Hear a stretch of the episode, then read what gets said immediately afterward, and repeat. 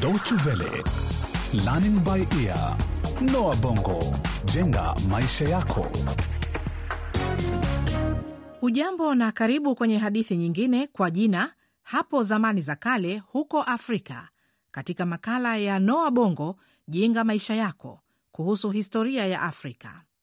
Leo hii June anafahamu jambo moja kwa mara yake ya kwanza kutoka kwa babu yake mzee Peter, kwamba kutoka hapo zamani za kale jambo hilo likitokea tu, basi msichana atahitajika kutekeleza majukumu ya mwanamke mtu mzima. Jiunge nasi katika hadithi kuhusu maisha yalivyokuwa katika dola la Kiafrika wakati wa enzi za ukoloni.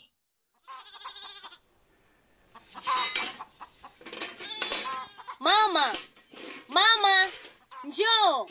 June, unafahamu kwamba lazima wewe uje kwangu unapokuwa unahitaji kitu? Una nini sasa? Huoni kama ninatayarisha chakula cha jioni? Mama, nafikiri ni mm, hiki ni nini? Ah, June, umeingia kwenye hedhi. Hedhi mama, mimi sitaki kupata hedhi. Ah, useme hivyo June. Hiyo ni ishara kuwa umekuwa mwanamke. Wakati umefika. Mama, tutafanya nini? Mimi sidhani kama tutamwambia baba au babu. Kwa nini tusiwaambie? Kwani kuna shida gani? Hedhi ni hali ya kawaida katika dunia yetu hii. Ah, umevunja ungo eti June eh? Umeanza kupata hedhi? Oh, mjukuu wangu, umeshakuwa mwanamke. Karibu utapata mchumba sasa, uolewe uende kwako Ah, babu, eh? usiseme hivyo. Mimi bado ni mtoto. Um, nina maana angalau mpaka jana nilikuwa mtoto. Sasa mimi ni mwanamwali. Lakini mjukuu wangu, hakuna kitu kinachopaswa kukufanya uwe na aibu eti kwa sababu umeingia kwenye hedhi. Angalia, kulikuwepo na dola la Ashanti, kabila kutoka Afrika Magharibi, ambapo kila msichana anapoingia kwenye hedhi kwa mara ya kwanza, hiyo ilikuwa ni sababu ya kufanya sherehe. Ah, hacha niachane na nyinyi, nina kazi nyingi ya kufanya huko jikoni. Kweli babu? Eh. Hawa ni watu wa kuchekesha? hawa watu wa kabila la Ashanti, kwa nini wanasherehekea jambo kama hilo? Basi hawa waliishi mwezini.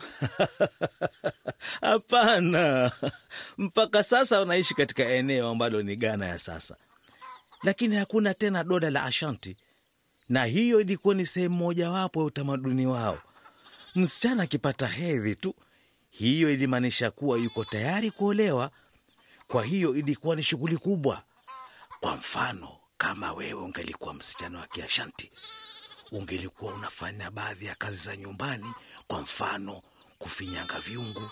Hizo zilikuwa ni kazi za wanawake na wasichana wanawali. Nimesikia hapo baba, kufanya kazi za nyumbani, hivyo ndivyo angalifanya katika dola la Ashante, sio? Sasa basi, mwanamwali, huku ukisikiza hadithi za babu, anza pia kumenya viazi. Babu, mama pia angeliniambia nimenye viazi katika siku yangu ya kwanza kuingia kwenye hedhi, kama tungelikuwa tunaishi enzi za dola la Ashanti.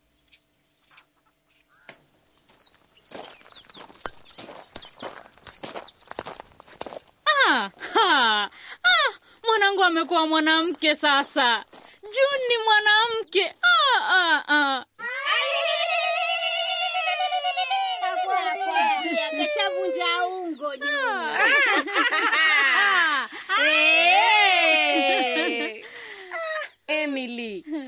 Hongera sana.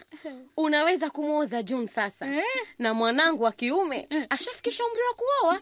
Unalijua hilo? Hongera. Asante bibi.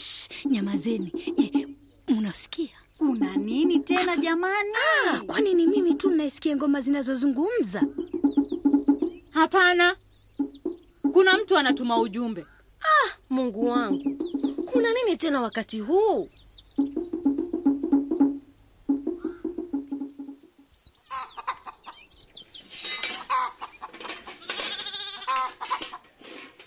Eti ilikuwa nini babu? Zilikuwa ni ngoma za kikweli? Juu ni mjukuu wangu, tulia. si ulitaka kujua wanawake walifanya nini mara tu msichana alipovunja ungo? Tutazungumzia ngoma baadaye. Sawa babu, kweli walifanya hivyo? Yaani wanawake walisemasema habari hiyo kwa nguvu? Mbona inatia aibu. Viazi vyangu vinaendeleaje? Vinakuja mama. Endelea June, endelea kumenya viazi ili mama asikasirike. Je, unajua kuwa wewe una bahati? Wanawake wa Ashanti walikuwa hawaruhusiwi kuwapikia wanaume au hata kugusa chakula kilichopikiwa wanaume wakati walipokuwa katika hedhi. Kwani hivyo ni vibaya babu? Natamani. Bila shaka ni vibaya, na unajua ni kwa nini? Wanawake walikuwa hawaruhusiwi kula chochote kilichotayarishiwa wanaume. Hawakuruhusiwa pia kuingia kwenye nyumba za waume zao. Kwa hiyo walikaa kwenye nyumba tofauti wakati wa siku hizo za hedhi. Afadhali viazi. Je, nimesikia kitu? Vinakuja mama. Naja. Hivi hapa mama. Sasa babu, Eh, hebu niambie. Hmm. Zile ngoma zilikuwa ni nini? Ngoma mjukuu wangu zilitumika kwa kutoa ujumbe. Walikuwa ni wahenga au simu za mkononi? Tuseme walikuwa wahenga wa mashine za fax, lakini ngoma hizo zilizozungumza zilikuwa spesheli. Ni chifu wa kijiji tu ndiye aliyeruhusiwa kuwa nayo, na kulikuwepo matarishi maalum wa kuzipiga ngoma hizo. Ngoma zinazozungumza hazitumiki kama kifaa cha kuwekeana miadi baina ya marafiki. Vijiji vilitumia ngoma hizo kubadilishana ujumbe. Na je, zilifanya kazi vipi babu? Wote wa Ashanti kutoka Ghana na Wayoruba kutoka Nigeria wanazungumza lugha zenye sauti zinazotoa milio ya aina fulani. Ina maana sauti ya juu au ya chini kwenye matamshi hutoa maana ya neno lenyewe. Kile kinachofanywa na ngoma zinazozungumza atumpan ni kwamba hazirudii maneno hayo, bali zinatoa silabi, mtiririko katika mlio wa lugha ambao unakuwa ni rahisi kuuelewa ujumbe. Na je, wakitaka kusema lugha ambayo mimi siielewi? Basi hutaelewa. Inasemekana kuwa wakati wa ukoloni ujumbe wa ujio wa wazungu ulifikishwa kwenye vijiji mapema kabla hawajafika. Hebu sikiliza kilichotokea.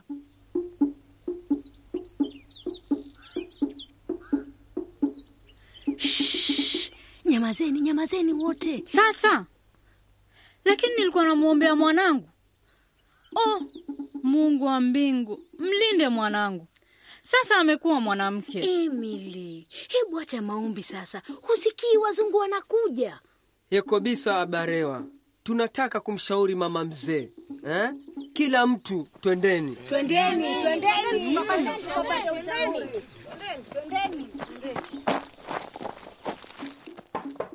Hodi hapa mama. Nilikuwa na kutarajia mwanangu. Naona kila mtu amejipanga chini ya mti mkubwa kwenye mraba. Nisaidie kutembea. Eh, Pole, eh, pole, eh, eh, pole, mwanangu hapa. Miguu haiwezi tena kunipeleka mbali. Taratibu, taratibu. Haya. Mama mshauri wetu, Wanangu wa kiume na wa kike, tulieni. Sote tunafahamu kwa watu weupe wananyakua ardhi yetu zaidi na zaidi.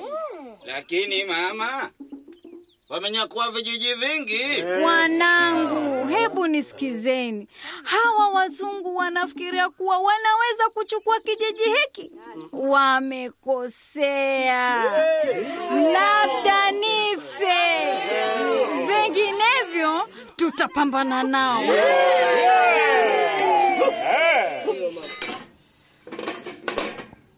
Eti nini babu? Bibi mzee ndiye anatoa maamuzi yote ya kijiji. Anasema kitu na watu wote wanamtii. hasa mwanamke mzee kabisa katika kila kijiji ndiye ana uamuzi wa mwisho katika jamii ya Washanti.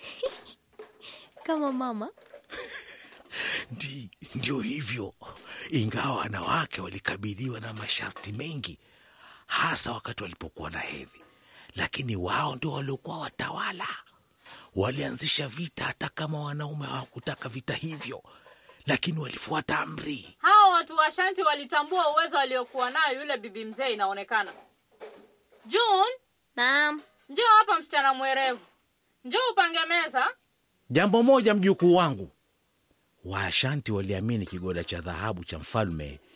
Kigoda hicho asantehene kiliashiria umoja na moyo wa taifa la Ashanti. Watu walikuwa tayari kutoa chochote kwa ajili ya kukilinda, na hasa iwapo mwanamke ndiye mtawala. Walitoa kila kitu. Una maana gani babu? Vilikuwa ni vita vya kigoda cha dhahabu hapo mwaka wa 1900 hadi 1901 ambavyo vilisababisha kuangushwa utawala wa Ashanti dhidi ya Waingereza walioigeuza nchi hiyo kuwa koloni lao la pwani ya dhahabu ambayo leo hii ndiyo Ghana. Lakini wakati huo unyonyaji wa mali asili za Afrika ulikuwa bado haujaanza. June, panga meza.